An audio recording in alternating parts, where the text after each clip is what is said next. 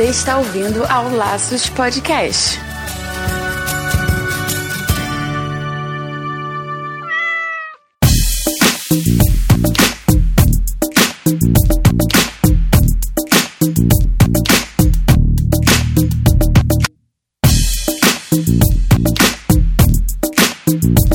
Olá, sejam todos bem-vindos ao Laços Dicas número 7. Aqui é o Wendy Vitar, apaixonada por animais. E eu sou Marina Arinelli, médica veterinária, e é aqui no Laços que vamos falar tudo sobre o seu animal. As dicas serão sobre mitos e verdades. Será que a gente sabe tudo mesmo? Será que a gente está totalmente por dentro do que é dito sobre os nossos bichinhos? Mas antes, pessoal, não esqueçam que nós estamos no Padrim, um site que ajuda você a contribuir para o Laços Podcast. Se você quer apadrinhar o Laços e ajudar a gente a crescer e a trazer mais informações para vocês, vai lá em padrim.com.br barra Laços Podcast. Lá você vai ver todos os nossos objetivos, nossas metas e o que a gente vai realizar com a sua ajuda. Então, vai lá no padrim.com.br barra Laços Podcast e seja um padrinho do nosso canal.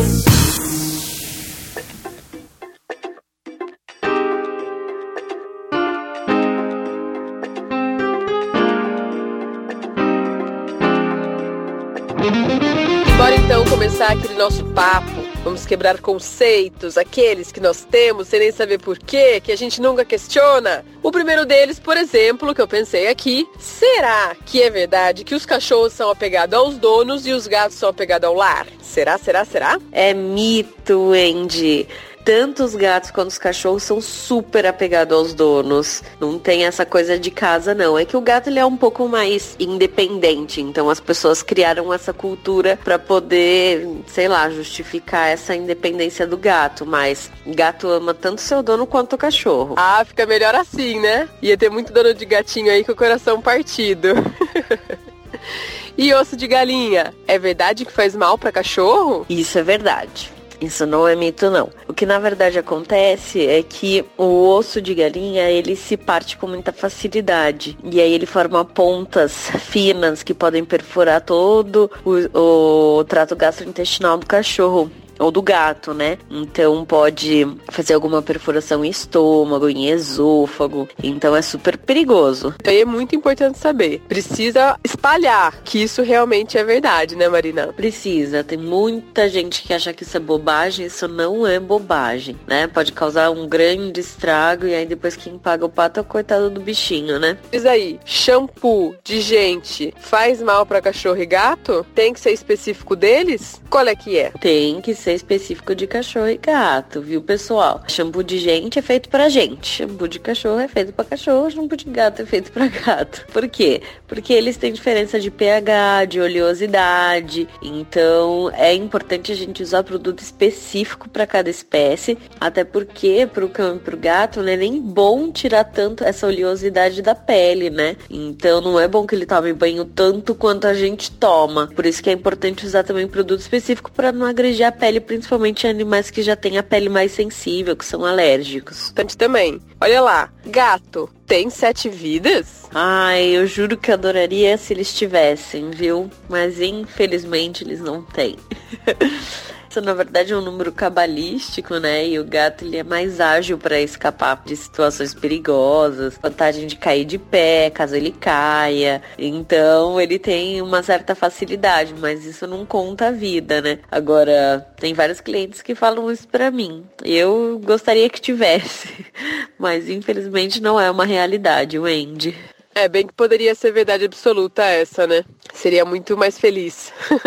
Marina, ainda sobre o número 7. E aquela história de multiplicar a idade do cachorro por 7 para ter mais ou menos noção de quanto ele teria, né, em relação à nossa idade humana, né? Verdade ou mito? É mito também, Wendy. Na verdade, o que acontece é que a gente tem raças muito pequenas que teoricamente vivem mais e raças maiores que vivem menos. E aí a gente não consegue multiplicar exatamente pelo número 7 para todo mundo, senão um cachorro que chegasse nos 20 anos teria 140 anos de idade, né? Então a gente não consegue fazer exatamente esse cálculo com o 7, mas a gente aproxima, às vezes com 6 ou 5 anos. Existe uma tabela de conversão de idade de cachorro para humano, né? Então dá para dar uma pesquisada na internet e ter uma noção melhor disso. Ah, legal. Agora com tabelinha ficou bem mais fácil, hein? Vamos combinar. Marina, agora a última e polêmica pergunta, hein? Grávida, pode morar numa casa, pode ter contato com gatos? É mito ou é verdade que não pode?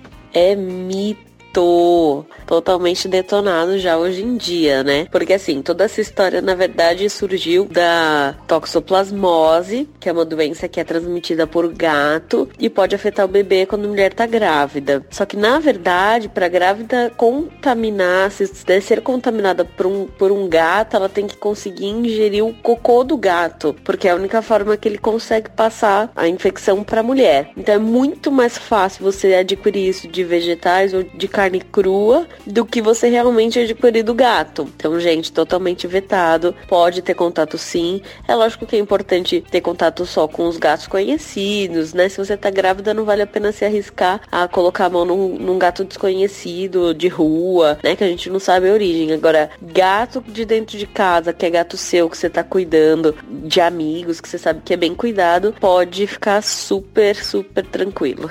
Só manter aí uma higiene básica, lógico, e seguir a vida, ser feliz com seu gatinho, né? Como não?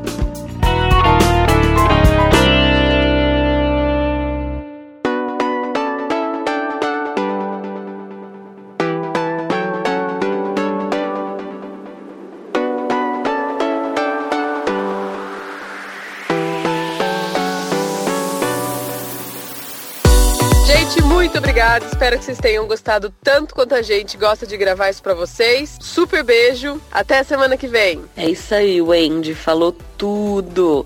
Um beijo, pessoal. Até semana que vem.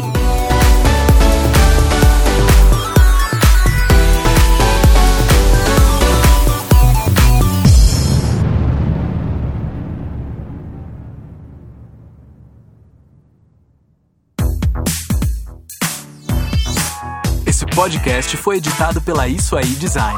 Tudo isso é forma com função. É design estratégico. É isso aí.